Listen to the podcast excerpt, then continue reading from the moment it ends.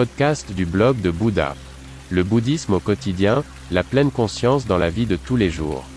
Bonjour et bienvenue sur Bouddha Blog, mon podcast avec des valeurs et avec un contenu plus profond. Votre canal pour les thèmes bouddhistes, la pleine conscience et la méditation. Je m'appelle René et je suis très heureux que vous soyez là. Pendant de nombreuses années, j'ai vécu dans un temple en Chine, j'ai été ordonné moine, j'ai étudié les arts martiaux et la philosophie du prince indien. C'est pourquoi j'ai créé ce podcast. Veuillez visiter mon site web, vous trouverez l'accès en bas de la description de ce podcast. Bonne écoute. Un petit coin de paradis. Une grande entreprise allemande organise chaque année différentes sorties d'entreprise, des événements communs et diverses activités visant à renforcer la cohésion de l'équipe, à créer un sentiment de communauté et à faciliter la rencontre entre les collègues et les collaborateurs. Dans ce cadre, la direction de l'entreprise mise particulièrement sur l'expérience commune, la confiance et la motivation. Ce printemps, c'était au tour des cadres de participer à des séminaires, tandis qu'une randonnée en équipe a été organisée pour les chefs de service, l'accent étant mis sur la performance et la souveraineté.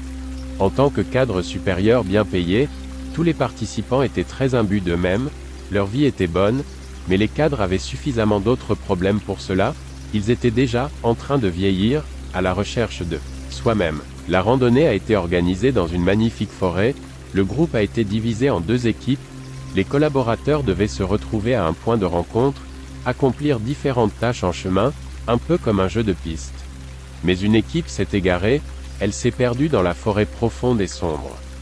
L'angoisse s'est emparée des randonneurs, le téléphone n'avait pas de réseau, cela devenait vraiment effrayant pour les citadins dans la nature intacte. Alors qu'ils continuaient à marcher, ils virent une charmante cabane en bois près d'un petit ruisseau, ils pourraient au moins y attendre les secours. En s'approchant, les hommes découvrirent un habitant barbu, mais rayonnant de bonheur et de satisfaction, les randonneurs ne s'attendaient pas à un ermite. Bonjour les randonneurs, lança-t-il au groupe, ravi. Bonjour, lui répondirent les égarés. Les managers racontèrent leur excursion, le barbu leur expliqua le chemin du retour vers leur camp. Avant de partir, un membre de l'équipe demanda. Pourquoi es-tu si radieux? Nous avons remarqué que tu es très heureux. Puis-je demander pourquoi? Est-ce que tu vis seul ici, dans cette petite cabane? Oui, répondit l'habitant de la forêt, qui s'identifiait comme bouddhiste, je vis seul ici, mais je ne manque de rien. Et mon bonheur n'est pas un secret. Je me réjouis de ma forêt, du petit coin de ciel que je peux voir de ma place, de ma chaise ici, de la porte devant ma cabane. Puis-je m'asseoir sur ta chaise? demande l'un des membres du groupe. Oui, pourquoi pas, prends juste place, répondit l'ermite. Le manager s'assit, regarda autour de lui, puis prit la parole, légèrement étonné. Je ne vois pas grand-chose de ta place, seulement des arbres, des feuilles et un peu de ciel, pourquoi es-tu si heureux avec ça? Je ne sais pas comment te l'expliquer, répondit l'habitant barbu de la forêt, mais c'est ma place dans la vie, mon coin de ciel, mes arbres, je suis heureux parce que j'ai trouvé ma place, c'est ici que je dois être. Être assis sur cette chaise, ma chaise, me remplit de bonheur.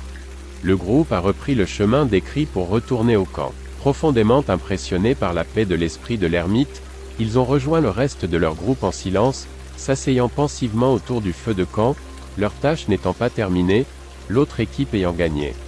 Mais ce soir-là, cela leur était totalement égal. Aujourd'hui encore, ces hommes se rencontrent régulièrement, ils sont devenus amis, la rencontre avec l'homme seul dans la forêt a changé leur vie. Et chacun de ces hommes a désormais trouvé sa propre place dans la vie, sa propre place, avec son petit coin de ciel. Chacun a choisi des endroits très différents, mais sa propre place. Quelle richesse d'avoir sa propre petite place. L'engouement pour la nature vient de l'inhabitabilité des villes. Bertolt Brecht, dramaturge allemand 1898 à 1956. Merci beaucoup d'avoir écouté le blog de Bouddha. N'hésitez pas à visiter mon site web. À demain.